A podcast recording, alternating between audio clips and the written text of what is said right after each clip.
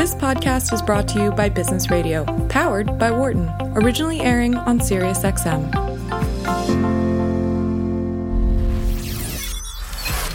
From the campus of the University of Pennsylvania Wharton School, this is Career Talk on Business Radio. Here is your host, Dr. Dawn Graham.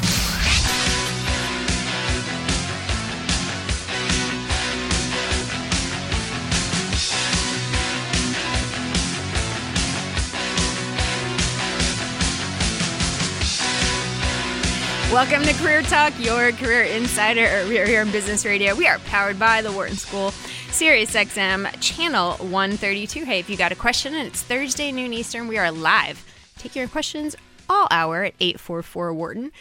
844-942-7866. I'm your host, Dr. Dawn Graham. I'm the director for the Wharton MBA program for executives in Philadelphia. I'm also a licensed psychologist former corporate recruiter and author of the new book Switchers How Smart Professionals Change Careers and Seize Success, Dream Team in Studio, which always makes it a fun show. So you guys are in for a real treat today. Give us a call 844-942-7866. So what's going on in current news? Well, companies are increasingly changing the way they think about talent, which is driving a trend toward total talent management. A report released by the Global Talent Solutions leader Randstad Sourceright found 25% of global enterprises and mid-sized companies are shifting permanent roles to contingent positions this year. How is that going to impact you and your career? Well, we're going to find out later when we have a guest from Randstad join us live from the HR Tech conference in LA. But before we get to that, We've gotten a lot of questions on seasonal hiring because we talked about it a few weeks ago. So, before we go live to the HR Tech Conference, I thought we could talk about this a little bit and answer some of the questions. And to help us with that, we have Karina Myers, who has a lot of experience in this area, and she also works at the Career Center in Penn, so you know she's an expert on all things career. And she is going to give us 15 minutes of her time today to talk about this topic. Karina, you've worked in a manager as one as a manager in one of the major national retail stores that gets very, very busy during holiday season. So you've done a lot in this area, and we're excited to have you here to help our listeners figure out how to navigate this. So let's just dive in with uh, when does he- seasonal hiring start? Seasonal hiring has actually already started um, for a lot of companies, probably in mid September. And definitely October is is the bulk of the hiring season because they want seasonal positions to be filled by early November, the latest, to ensure that they can uh, work for big holidays like Black Friday um, and obviously into December. Yeah, yeah. And so if you're thinking about a seasonal job, then you need to be getting out there right now. Um, so, I want to talk a little bit about the hiring process because it's interesting. We talk a lot about interviewing on Career Talk, but we don't often talk about interviewing for a seasonal job, which, you know, it can be a little bit different. The questions can be a little bit different. And so, I wanted to talk a little bit how you can answer those questions. And so, Karina, we're going to kind of like play game here. We're going to say, you know, what's the right answer? What's the wrong answer? So, here's here's the first interview question that you might get asked. This job will only last X number of weeks. Why are you interested? So, I'm going to say an answer. You got to tell me if it's right or wrong. Okay. Um, for the discount. Dion. oh, Dion, Dion, you gotta, you gotta, you gotta. I wasn't, I wasn't ready. Uh, all right, sorry, sorry, we didn't warn you. Um, yeah, that is absolutely not something that we want to hear. Um, it's obviously a perk that even seasonal hires do get usually, um, but we want something a little bit more invested in um, in the company itself and demonstrating that you're willing to kind of work, work towards a possible uh, full time position if that's of interest to you. Yeah. So, like any employer, a company that's hiring you even for seasonal work wants to know that you're invested in the company, that um, you know you've you've learned about their products, that maybe you've you've researched their culture. So, even though you are probably there in part for the discount, Absolutely, which I'm I sure, would be I'm too. sure a lot of people are, I'm but sure. you don't necessarily have to say that Yeah. during during the interview time. Yeah, it's kind of one of those things that they've heard a lot, and even if you're trying to make a joke of it, it's probably not the best thing. So, you know, talk about how you like the products, how you've respected the store, how you want to learn about your uh, more about customer service. I mean, there's a lot of other things that you can say. Um, so, another question that might come up is what are your plans once the season is over? So, again, I'm thinking saying, hey, on the last day, I'm just going to buy as much on my employee discount as I can and run is not the right answer, Karina. No, absolutely not. Um, I think, again, it's dem- one of the huge parts that you want to convey in your interview is that you're really looking to put forth a lot of um, gain a lot of experience and really work hard, especially because usually managers want you to understand that it's going to be a lot of hard work, a lot of multitasking. It's not just ringing at a register, it's ensuring that you're helping to uh, place items on the floor, making sure that your department looks spick and spam, helping customers on the floor match outfits for whatever scenario or situation um, they're looking to purchase for. Yeah, and so um, one of the things and we were talking before the show that that kind of surprised me a little bit was how many people last the entire season. so let's just say you do get through the interview and you get a job. Uh, in your experience, yes. at again, we're talking about a specific major national retail store. How many people last? In the five years that I was um, within this company, it would be about only 50% probably of seasonal hires that actually last the full like two months that they were hired for through January. Yeah, and that blew my mind because I, I was thinking definitely not 100%, but I was thinking a little bit more than 50%, which is why it makes your job so difficult because you have to come off the floor, interview people, start to train them, and then boom, they turn around. What are some of the reasons that, that people leave or maybe they're, they're asked to leave? well, there's, there's a couple things. The three kind of um, most uh, common ones are one, uh, not being punctual and not being on time for your shift. Uh, so you, at least in the organization I was in, uh, each each um, associate had attendance credits, and so if they were late, they get attendance credits deducted, and if they get down to zero, then that's grounds for termination, mm-hmm. and also demonstrates to the management team that you're not reliable. And if we need anyone, we definitely need them during the holiday season. Um, number two is the associate themselves, they might come to one or two shifts and realize that it is not at all what they thought it was going to be. Yeah, this is hard. Too crazy with the customer interaction. People are crazy, especially um, at the holidays. Oh, it's a lot. It's definitely a lot.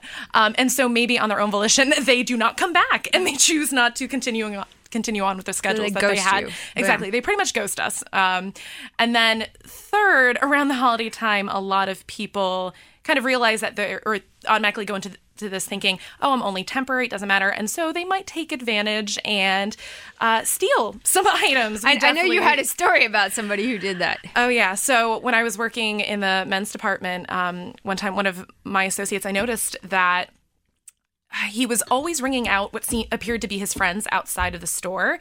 And I realized that he was um, bringing other items like handbags and socks and um, women's clothing up to the men's register.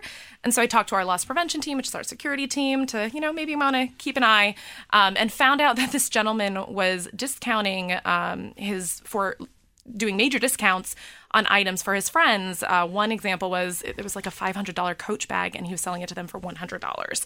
Um, and so in that case, uh, he left the store in handcuffs. Yeah, yeah. And that's and- unfortunately not uncommon, especially during the holiday season. Yeah, I will say that probably one of the hardest jobs is managing um, temporary workers or seasonal employers at that time of year because everything's so busy. Customers are are you know impatient. It's it's got to be a crazy time of year. Hey have you had a seasonal job and have some tips about how other people can find one and, and more specifically find one that fits their personality the culture they want to work in maybe their um, interests? 844 Wharton 844 942 7866 I'm your host Dr. Dawn Graham. We're here with Karina Myers who has a lot of experience in hiring and working with and managing seasonal workers. And we're talking about how you can find a seasonal job, get through the interview, and last the season.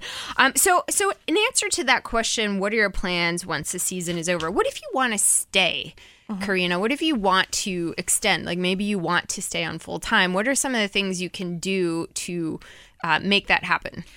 Well, I will say that the decision to have someone back, if there are uh, full time positions available after the holiday, really lies uh, with a with a management team. So during your time as a seasonal associate, if you are demonstrating um, the work ethic, t- constantly taking initiative, um, and working not just with customers, but making sure to fill in items and really take ownership in the department that you're in, um, engaging with customers. It's really about initiative being able to work with a team because um, there's always so much to be done within your department that you constantly have to kind of work with others to make sure everything is accomplished and kind of allow each person to do their own have their own role and make sure that that is communicated. Um, and as i said before it's really about uh, showing that you're able to be personable with customers um, really constantly make them your your sole attention while out on the floor as well. Those are the three big things. Yeah so don't be on your phone. Don't be speaking to your colleagues constantly. Yeah some of the big no-nos especially um, as kind of managers are, are walking around just ensuring that the floor is operating properly is big pet peeves seeing coworkers you know talking to each other constantly every single time you kind of walk through the department. And i know i mean Dawn you've mentioned this before um, as a customer uh, seeing associates just constantly talking to each other and not acknowledging that there's a customer in the area or you know if they're up at the register ready to check out those are huge things that are pet peeve for customers and obviously then affect our sales. Um, Total pet peeve. Absolutely. And so that is something that is a sure way to kind of get you blacklisted from ever coming back. But I think another big thing is keep up communication with the managers really develop a rapport with them and let them know that you know you're willing to do anything and um, say i'll be your right hand man and i think that can be a really great impression to make and make sure that you have a someone to advocate for you after the holiday season is done. Yeah, and I would say customer service skills like this are so critical to pretty much every single job. So if you're thinking about, oh, should I get a seasonal job? What are the pros and cons? I think that's one of the biggest pros is that you're you're building skills around conflict management, you're mm. building skills about dealing with with diverse types of people, people mm-hmm. who have maybe unreasonable requests, coming up with creative ways to solve problems. I mean, I, I think you pretty much see everything Absolutely. in a retail type setting. I mean, it's really difficult to handle customers, um, and their personalities are completely varied, and so you have to be able to juggle and problem solve immediately, and that's something that you can bring with you, even if you do decide to go. You know, not go into retail. Maybe um, you're always going to be working with clients or customers or stakeholders, and so that's definitely a, a skill set that you can you know show that you've had experience in. Of course we're talking about retail because that's where your experience is but there's a lot of different types of seasonal work. So i did some research on this. Ups is hiring 100000 workers for this holiday season. 1-800-flowers is hiring 8000 people. You know catering supply chain there's so many different types of places that you might not even think of any kind of entertainment or you know a lot of people have holiday parties so they're looking for individuals who can work in in those fields. So i think what's really important is take a look around and see what's going to be a good fit not just for you know your, your interest but also your physical activity. Some of these jobs like i know the one you you did and managed karina take a lot of you know physical on yeah. your feet moving boxes. Absolutely yeah. Um, and i in fact i think it's part of the application process in the beginning where you have to check whether you're okay with lifting i think it's like 30 up to 30 pounds of items. And especially if you're working in a back of house role where you're not necessarily selling but you're helping to put out all the goods and unload the morning trucks and things like that that's going to be absolutely imperative um, to make sure you're quick and efficient to do that. Mm-hmm. Yeah. And one last question before we wrap up that I think is probably the kicker uh, when getting hired for a seasonal job. And we talked a little bit about the pros of seasonal work, and this is probably one of the biggest cons is the, the question about how flexible is your schedule because we know that many seasonal jobs have pretty crappy shifts because that's just the nature of it.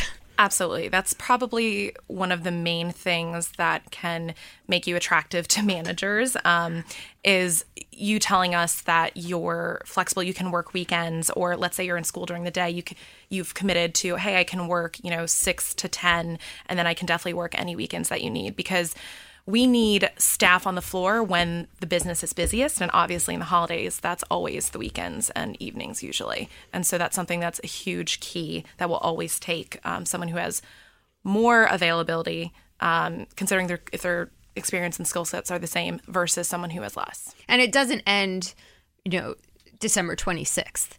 no, no. It ends up going. Usually, um, most stores have to do inventory in early um, uh, or early January, and so we need a lot of people on the floor to help kind of uh, scan through those SKUs and make sure that we have all of the items um, in the stock rooms and on the floor. So we usually go until mm, second week in, in January. So, if you're looking for a seasonal role, couple of just wrap up tips as we as we close out this segment here.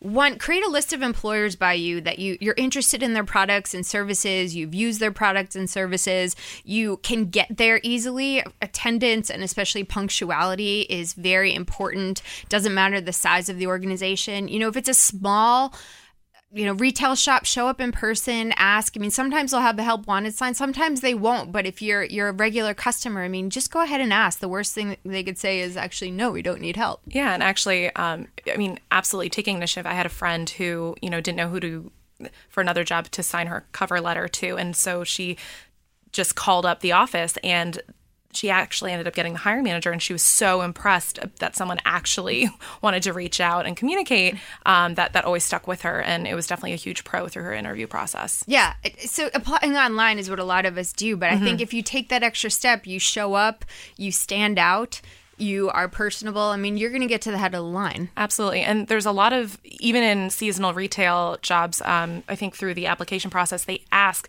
do you have a referral for this position? Because it matters so much if someone's willing to vouch for you and put their um, kind of professional capital on the line. Yeah. So I think I think as we wrap up, what we see here, seasonal hiring is a lot like regular hiring, and I think the biggest mistake people make is not taking it seriously, not being enthusiastic about it, not prepping for the interview because they think it's just going to be about filling out an application. And if you want to get some of the best jobs, or if you want to get a job, period, now is the time. Show up early, get in the front of the line, be as flexible as you can, and lots of uh, good things will happen for for the people who are doing it right now. So, Karina, this has been fantastic. Thank you for making the time to come on the show. We had a lot of questions about seasonal hiring, and I know I kind of roped you in last minute because you had um, a lot of experience in this area. So, we really appreciate you being here. You're very welcome. Thanks for having me. Yeah. Hey, 844 942 7866. You're listening to Career Talk on Sirius XM 132. I'm your host, Dr. Dawn Graham. Hey, if you haven't checked out my TEDx talk,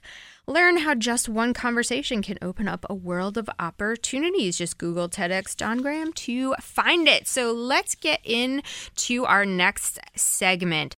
So, companies are moving towards contingent workforces, shifting away from permanent roles. And this is something that you want to know about and how it's going to impact your career or your industry. So today we're very excited to welcome Joanne Estrada, Global Head of Contingent Workforce Solutions for Randstad SourceRight's Talent Innovation Center. Randstad SourceRight is a global talent solutions leader driving the talent acquisition and human capital management strategies for the world's most successful employers. In her role, Joanne leads the development and growth of managed services programs and total talent solutions. With over 20 years' experience helping companies maximize their freelance management and human cloud platform technologies. We're so excited to have Joanne joining us live directly from the HR Technology Conference and Exposition in Las Vegas today. Welcome to Career Talk, Joanne. Hi, Dawn. Thank you so much. And thank you for such a great introduction. I could not have done it better myself. Well, yeah, that uh, I mean, you've done so many things, and I'm so excited to have you on today because you know the research that y- that you and your company are doing, and the fact that you're right now at the HR Technology Conference where they're talking about all the things that are up and coming for the next uh, year is super exciting because we get to pass along all of those great tips to our listeners. And let's start there, Joanne. Let's start with um, you know what is the purpose of this conference that you're at, and wh- what is the scoop about what you're learning and seeing? Wow, great. I have a big question that, that you could basically spend the rest of the show on that. I know. Right. I could spend, you know, every day for the next week talking about this, but in, in the brief uh, time that we had, so yearly, um, HR Tech is to, and um, human capital professionals. So, So, Joanne, um, Yeah. you're you're breaking up a little bit. So am I breaking up? Okay, let's try. Let's try. you're good now. else. You're good now. So is this is this better? Perfect. So if you could just oh, excellent. you could just start that answer over so we can make sure we get the the whole of it. Yeah, sure, absolutely. So um, yearly HR Tech is, is held, and it really is a way for um, human capital professionals and organizations to be able to share best practices and also share what technologies are coming out in the next year or so or enable a better education of what technology capabilities are out there. So we um, uh, attend you know yearly and be enable our clients to get an understanding of what's happening, as well as us as an organization to understand what's happening and how it impacts our specific solution. Um, some of the things that we're looking at right now, or, or is a really big topic, Dawn, and I, I don't think you would be surprised, is what's happening with machine learning and some of the data and analytics that's impacting clients' abilities to bring talent into an organization. But not only that, how do we keep talent in an organization? It's definitely an area right now which a lot of organizations are very concerned about, not only from a recruitment perspective, but also keeping talent within their companies. So lots of uh, automation and interesting things going on right now uh, that will enable those those conversations to continue to occur.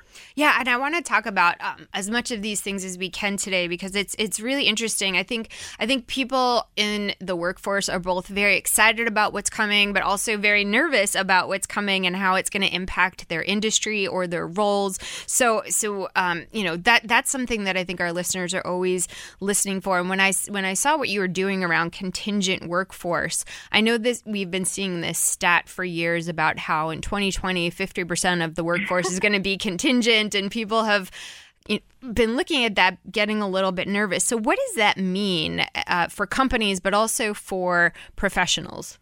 Yeah, absolutely. And that's very true. And we're starting to see those numbers even exceed what we had originally thought was going to happen in 2020. And every time we say 2020, I can't believe that's next year. I know. Right? It's it's not even next year. It's like 3 months. It's like bam. There you go. Yeah, exactly. So, you know, when we talk about contingent, we're talking about the non-perm type of workforce. And, you know, it's really interesting to see from our study that it it has identified that more than 55% of working professionals, they're open to those non-traditional type of arrangements of work. We no longer have to think about as the only opportunity to be a permanent employee of a company. We can now look at, you know, not only contracting, that has been a way of working for the past, you know, 20 odd years, um, or even longer than that if you think about when contingents first started, but now as a freelancer or now as I caught your, your segment a minute ago, but seasonal or gig type of work. So when we're thinking about how we can look at the impacts of how people are more willing to work with non-traditional, non-perm, organizations are really needing to think about, well, how is that impacting our, our ability to deliver what we need to deliver as an organization? Talent strategies are extremely important to organizations to just achieve their overall goals. How are we going to get that work done is very important. We're really seeing some optimization of bringing technologies and efficiencies, but also how do we upskill that talent that we already have today? Because again, they're so open to those non-traditional, non-perm type of work. They're they're very uh, quick to leave an organization. Yeah, and I think that uh, that I know your survey is global, and so I think you know when I focus on on workers in the U.S., I think one of the biggest things that people worry about when they hear gigs or contracts or contingent workforce is is healthcare and benefits because some other countries don't have to worry about that. So I'm curious in the U.S., you know how that's playing out. We're seeing a lot of things in the news around companies you know, like Uber and other things where employees are wanting more of the pie. And, and so, what are you seeing specifically in the US around that, Joanne? Sure, yeah, and I think everyone refers to Uber being the Uberization of work, right? How we're transition transforming the the likes of of work. So what we're also saying, um, Dawn, is that you know just because you may be looking at contingent work, maybe gig or seasonal, doesn't mean that benefits are not available to you. There are organizations in this marketplace that provide temp workers benefits. There are organizations that you could become, you know, a W two or a, a, could work with a company that will act as your employer of record, and they provide the benefits. However, at the same time, I think you know this very well, is that oftentimes when the uh, a talent is looking at contingent, it's because typically in a contingent or non-perm, the salary or I should say the rate of pay typically is higher because there is an awareness that you don't have the typical benefits or may not have the typical benefits and may need to go out and purchase it. So you have to kind of look at, you know, what is your driver to look at either a perm type of role or a contingent or gig. And there's different ways to consider either a higher rate of pay or some some uh, arrangements that allow you to purchase benefits. Yep. Hey, just tuning in. You're listening to Career Talk on Business Radio, powered by the Wharton School. We're on Sirius XM, channel 132. I'm your host, Dr. Dawn Graham, and we're excited to have Joanna Estrada here with us today, Global Head of Contingent Workforce Solutions for Randstad Sourcerights Talent Innovation Center. And she's joining us live directly from the HR and Technology Conference and Exposition in Las Vegas today, which is very exciting because we're getting all of the latest and greatest right from the source. You've got a question for us on contingent workforce. Of course, if it's Thursday, we take any and all career questions live 844 Wharton 844 942 7866. So, um, in terms of contingent workforce, I do think a lot more people like the flexibility, and I think that's something that that people have been saying about the contingent workforce. But what are some of the other benefits for? You talked about maybe higher pay because of the trade off of benefits. Are there are there other things that are pros for people who may not have any experience in the contingent work world and might be thinking about, hey, is this for me? Yeah, absolutely. I think there's several. Um, obviously, you've already mentioned the flexibility. There are a lot of um, companies out there that are putting gig-like work out to the the public that enables talent to be able to say, you know what, I'll, I'll, I'll take this shift or I'll take this job or I can do this project. So that flexibility is definitely a benefit.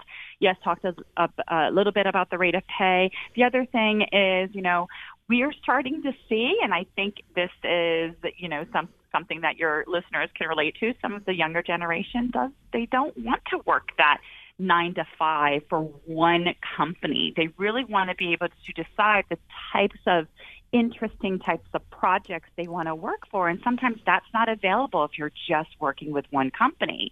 So if you want to look for the projects or you're very interested in interesting type of work, this is an opportunity for talent to decide, I want to do that type of work at this time period for this rate of pay. And because we're also seeing across the industry, and you mentioned it earlier, that a lot of companies are really looking at bringing in more of the gig or the contingent type of, type of workforce, there's many, many opportunities out, out there for people who who are skilled, so those IT engineering type of professional, to those that are coming out of high school that want to work for different companies uh, in the gig environment. Yeah, I, I, I agree. And I think another benefit that I see is you get to try a lot of different things. I mean, what we're seeing now is that people have varied interests. We know that people are no longer working at one company or industry or field and people do have varied interests. So i think these types of work arrangements will give people the opportunity to try different things without it being stigmatized like a, like being a job hopper or or not being able to figure out what you want to do. I also think it helps job seekers with building agility and I think that's something companies know they are right. going to need as we move into the future that they you know it's not just about having the skill it's about coming in with some of these these what used to be called soft skills, but I think they're pretty critical, which is the ability to problem solve or the ability to figure something out without a roadmap or the ability to have interpersonal relationships where you can influence and collaborate. And so some of these things that you learn in these types of roles in short time because you have to produce pretty quickly, I think are going to actually create a, a pool of professionals who are a lot more agile. Would would you say you're seeing that, Joanne? Absolutely, 100%. And the other thing that I would call out is not only are companies looking external for those types of, you know, ability to get their work done by, you know, project-based assignments or, or some interesting work, they're also looking internally. You know, again, it's it's no longer where talent are staying for 20 years at organizations, right? It could be where talent are just saying people are just saying two to three years. So we're seeing a lot of organizations internally have programs where people, if you're working for a company, you can even look to do different projects internally so that they don't, you know, people don't have to necessarily leave an organization. That's one way for people to be able to get that exciting type of work improve upon their experience and get some um, uh, additional uh, project-based assignments within their current company. So we're seeing it externally as well as internally because I, I think we cannot deny, deny that organizations are very concerned about keeping their employees for as long as they, they can. I love that you said that because I think a lot of people, when they get bored of their job or they decide that they want to do something else, they rarely look internally because they think, I have to jump to another company. And if you work for a large organization, I think that's one of the best ways to make a functional switch is to see what else is available because you've already proven yourself in that company. You probably have a, built a network in that company and you know how their, their customers work and their approaches work. And so it's such a great way. And I know a lot of companies aren't open to that, but I love hearing that more and more companies are recognizing that being open to that is a huge benefit for them. Absolutely. Absolutely. We're definitely seeing we have a couple clients who are going through some of those programs today. So it's it's definitely an increased awareness of not only the um, the opportunities to attract new talent, but to maintain what talent you currently have and upskill those. And are they training employees for these? Or are you seeing that that they're saying, okay, yeah, we, we'll move you over and we're we're going to invest in you?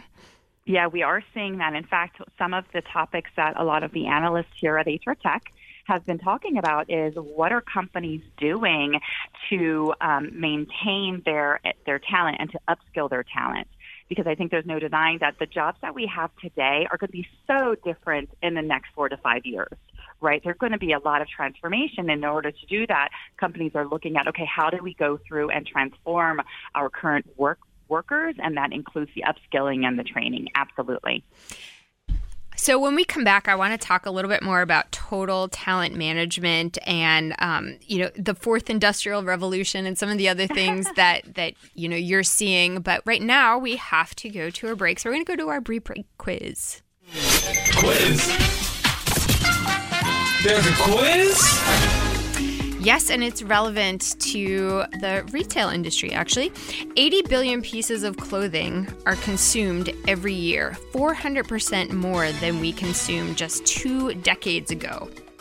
The average woman has over $550 of unworn clothing in her closet. And for the clothes she does use, she will wear them this many times before getting rid of them. So, how many times does the average woman wear a piece of clothing before getting rid of it? If you think you know, give us a call at 844 Wharton, 844 942 7866. I'm your host, Dr. Dawn Graham. You're listening to Career Talk on Sirius XM, channel 132, and we'll be right back. You're listening to Career Talk on Business Radio, powered by the Wharton School. Here again is Dr. Dawn Graham.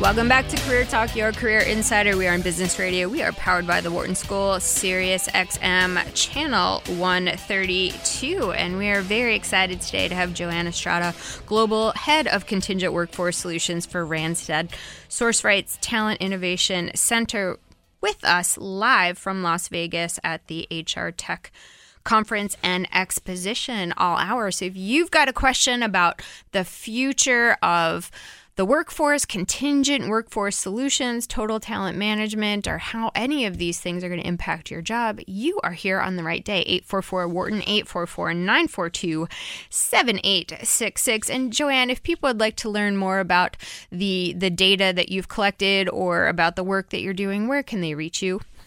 Absolutely. Um, if you go to randstadsourceright.com, we have the ability to share our talent friends with you through that mechanism. Happy to do so. So again, randstadsourceright.com. Fantastic. So, what is total talent management? What is what does that term mean? Why should employers know it? Why should professionals know it? What what is going on in in this field of total talent management? Sure, total talent management. Yes, and I think we often um, use the term total talent acquisition, but I'm glad we're focusing more so on total talent management. So this is really a holistic and, for the most part, a very proactive approach to how to not only attract talent, but manage the entire talent workforce. So we talked earlier about contingent and perm and gig. Historically, organizations have segmented the um, acquisition management of perm from contingent. And now we're seeing, and well, you know what, not for nothing, Dawn, we've seen this over the past couple of years, but it's becoming more and more impactful to organizations where they're starting to realize, or they have started to realize, that they need to look across their entire talent base. So from contingent again to gig to to uh, uh, perm employees that allows them to remain agile. You mentioned agility very earlier on in the session, so that they can stay ahead in this ever-changing business environment that is really being impacted by the change of the way people are want, willing to work. Again, looking at more contingent as well as some of the automation that's coming into play um, here at HR Tech. And I think the way you describe it in this phrase, hire for the work, not the job, is a really good way to kind of boil this down and explain it to people. So instead of having head count and we have to backfill that head count, the okay. shift is moving to hiring for the work, not the job. So can you say more about that, Joanne? Yeah, absolutely. You know, historically, organizations, and even today, some of the organizations are saying, what role do we have to fill? Now we're having conversations, and it is it's very obvious through the survey what is the job that we have to get done? Because that will truly define what the talent strategy should be in order for organizations to get that work done. And by by enabling the conversation to focus on the work, where we can allow for organizations to understand what is the best mechanism to get that work done. Is it internally with your current full time base? Is it going out to market for a, a, perm employee? Is it to outsource it to a company? Or is it maybe to bring in a, a temp labor or a gig? So it's really focused on what is the work that we need to have done and not necessarily bringing in the role, to your point, Dawn, where a lot of organizations are saying, well, I need a headcount, I need a full budget. Now it's just focusing on what I need to get done in terms of that work and how do I how do I pay for that and get that done. And this is a huge shift because I used to work in human resources and I can see why companies are are looking to you and your company for help with this because this is way more complicated. This isn't okay, we have, you know, 10 open jobs and we have to check the boxes and fill them. This is about a fluid motion of of work that's coming and shifting and changing and requiring different skills and different levels and and everything. So this is HR didn't used to have a seat seat at the table. It was very much, right. you know, policy, paperwork, those kinds of things. So is HR finally getting a seat at the table? Absolutely. And, you know, it's no longer HR, any, just HR anymore, Dawn. We're seeing organizations set up, you know, a, a dedicated talent acquisition. And when we say talent acquisition, they're looking across the talent base. So it's HR coming to the table, it's talent acquisition. We're seeing, you know, um, uh, executive people officers coming in, and they're looking across the entire base. So no longer is it just focused on policy and process and how to engage for the non-employee base, but it's now looking across, and HR is definitely being brought to the table as long as along with T, uh, TA talent acquisition. Yeah, and I, I think this is this is going to continue to be a complex issue, and I'm sure that many organizations are just dipping their toe in the water, and it's going to take them a little bit of time to figure out. And so I'm always thinking about how does this impact the the job seeker and the person who is going to get hired. And I know a lot of people have heard for decades that talent is our our biggest um, yeah. assets and stuff, but they haven't always felt that way. So are we going to see a shift? Are, are are job seekers and professionals going to see different treatment coming out of this type of movement?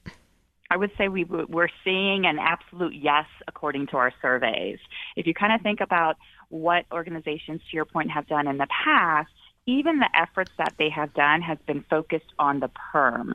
Now we're seeing um, through surveys and the work that we're doing with our clients, it's going across the talent base. So, for example, how important is an organization's brand and talent attraction? It's really been focused historically on, on the perm basis, but now we're using clients' brand in attracting the non-perm, the contingent workforce. So that's one of the examples. The other examples is, again, how do you keep keep the talent of your organizations? Is it by allowing for the various different types of exciting opportunities within your organization?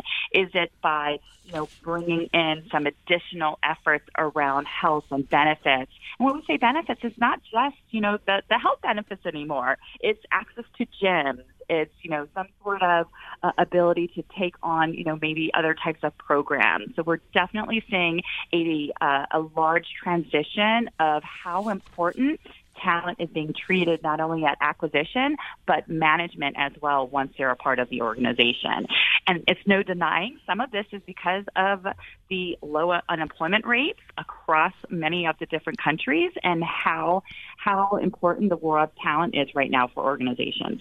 So I'm curious, is this also impacting compensation? I know a lot of people say, well, hey, we, we'd be able to retain employees if we if we paid market rates and did more more research around that. So are you seeing that as a benefit of this, Joanne? Yeah, we are. I mean, it's it's always you know the supply and demand, right? You know, when supply is low, um, you know, uh, and the demand is higher, oftentimes we see higher rates. Um, but what we're also saying, not all talent is only focused on what they're being paid. They're really focused on, hey, what type of exciting work is out there? Who is doing, you know, what? You know, is it the likes of a Google? Is it uh, the likes of a Walmart.com?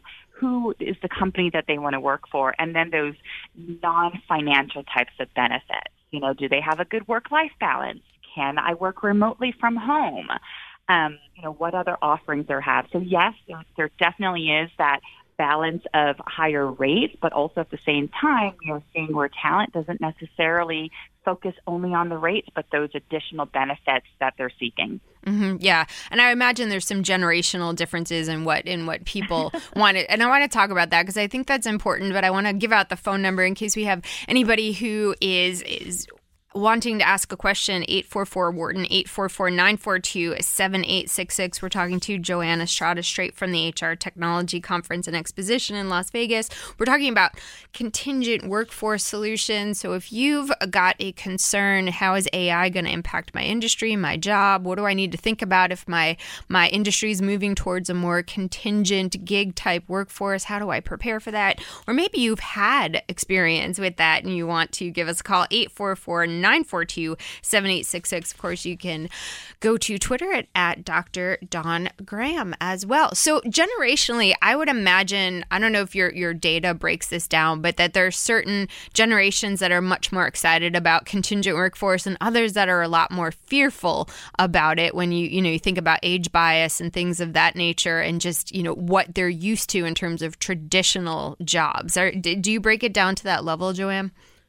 You know, ours doesn't necessarily, but there are definitely studies out there being done by various different analysts that does represent that. So, you know, the the generation of mine, for example, I've been with with Randstad Sourceright for five years. My previous was five years, and that was ten. So, you know, our generation of, of um, are open to the employment of like likes of 10 to 20 years and perhaps even enablement of retirement.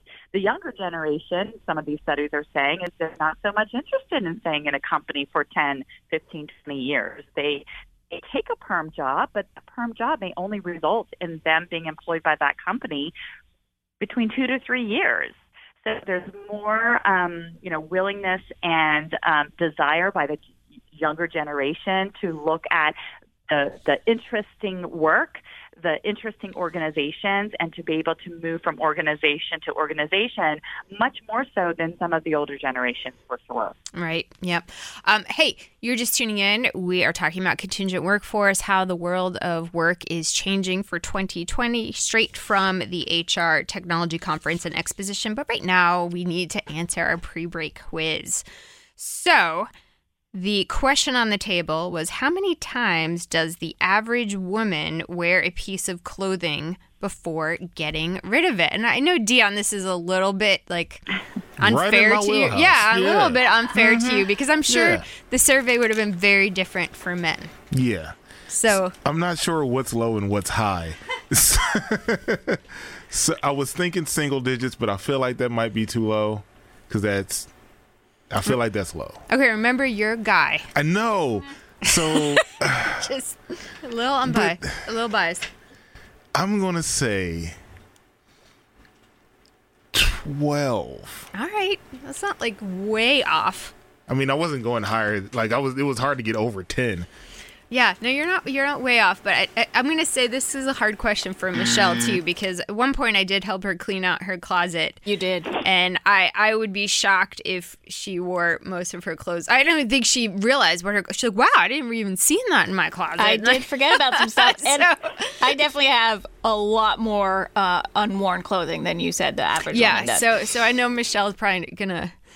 I'm I'm gonna guess mine was on the lower end, but I'm gonna say the average woman probably wears a piece. I'm gonna say six times. Ooh, so close. So close. So close. It was seven. So, so yeah. If we were playing, if we were playing high low, Michelle would win that. But yeah, that that's crazy. So a survey of women found that respondents on average wore an item just seven times. And here's the thing only 10% of clothing donated to thrift stores or charities get sold. 85% of plastic pollution in the ocean is due to microfibers from synthetic clothing. And polyester takes 200 years to break down. So the fashion industry is designed to make you feel out of trend after one week. And here's my PSA for today. If you are concerned about the environment, wear hand me downs. Well, now I feel like I'm a terrible person. that was my point, Michelle. No, I, I think I think men win win the game on this. gu- guys are awesome. Because I think like you know Dion, you probably have like five T-shirts that you just wear. I mean, I've got a lot of t-shirts. you do have a lot of T-shirts. I have seen you, but I mean, guys in general are, are wearing their clothes a lot more. So Yeah, yeah. All right. way way over seven. Yeah. So I learned a lot from from this study and I think wow, like I'm going to dig in the back of my closet and find some things that probably are out of trend, but you're going to see me wearing them. So we'll take pictures here on Career Talk. Yeah. Hey, 844-942-7866. We are talking about seasonal work, contingent workforce, what's happening in the fourth industrial revolution with Joanna Estrada, who is live at the HR and Technology Conference and Exposition in Las Vegas. So what what is the fourth industrial revolution and and what should we know about it?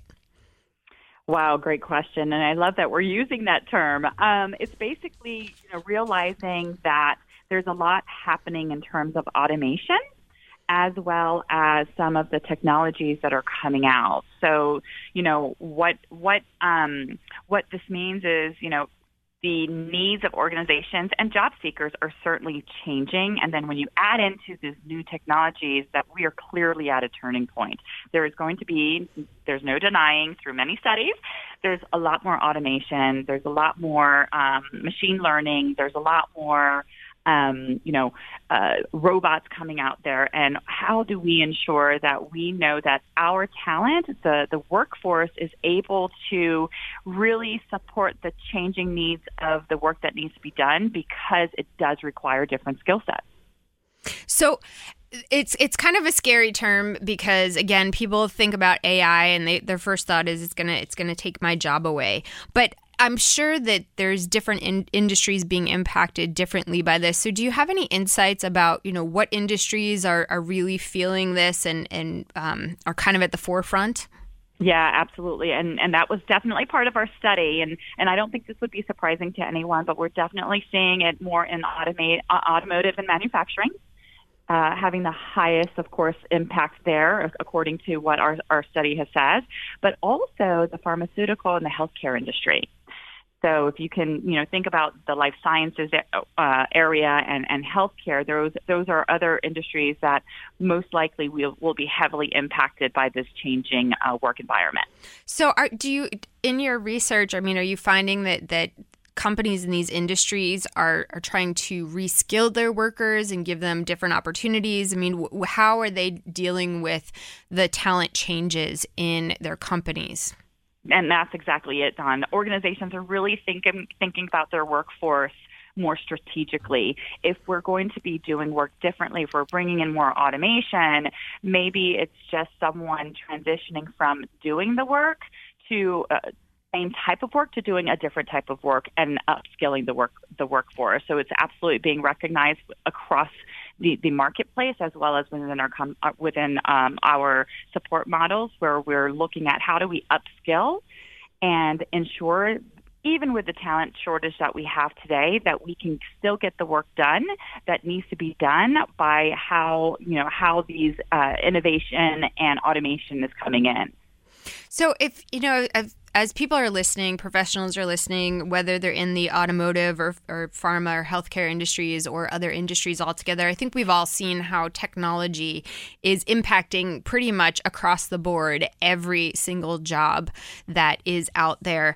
What are some things that, as we're moving into this fourth industrial revolution and total talent management, that employees can do or professionals can do, or even you know thinking about about people who are who are just graduating college and and, moving into the workforce, what can people be doing to prepare and to make sure they are marketable and successful in this new workforce structure?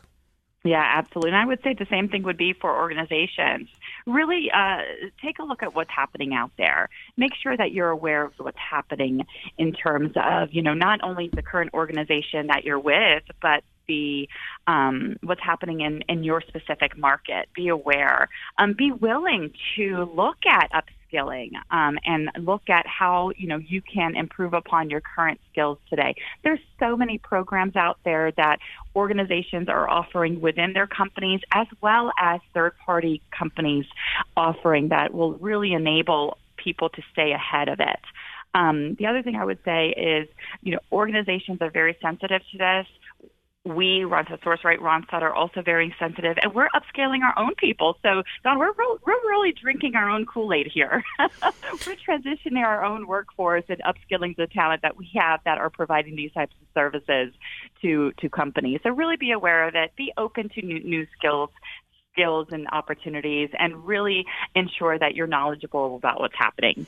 Yeah, and I know there's a lot of you talk a lot about data analytics and how that's being used to manage talent and so we're going to see a lot more of that coming up as well if you're not already seeing it in your organization. So I, I think there, there's going to be a lot of interesting things coming and you know just some of the great tidbits that have come out of our discussion, Joanne, or that you know you got to get your head out of the sand because the fact is technology will impact your career in one form or fashion, regardless of industry or field, right. and you need to keep growing. You need to keep learning technology. And I already feel somewhat illiterate in technology when I hang out with my 12 year old niece. I'm like, what are you talking about? So, so I know it, it's moving much faster than it ever has, and we need to stay agile. We need to look internally for opportunities to regrow or, or re reskill ourselves and grow our skills. And these things are going to be moving a lot faster than I think a lot of us have anticipated. So I'm very excited that you're you're at this conference today and sharing all of this information with us. And one last time, Joanne, where can people reach you if they'd like more information on this research or what's happening um, in the workforce? Absolutely. We have so much information that is available to people out there from organizations to workforce you can go to randstad.com or even randstadsourceright.com. My contact information are there. We're more than happy to be a source for anyone out there. Fantastic. Thank you so much, Joanne. Um, enjoy the rest of the HR Technology Conference and Exposition in Las Vegas. We'll be following you to see what's coming out of that. And we really appreciate you taking time today to be with us here on Career Talk. Thanks, Dawn. Appreciate your time. And I just want to say, of course, our listeners and Michelle and Dion, we are here every Thursday live taking all of your career questions.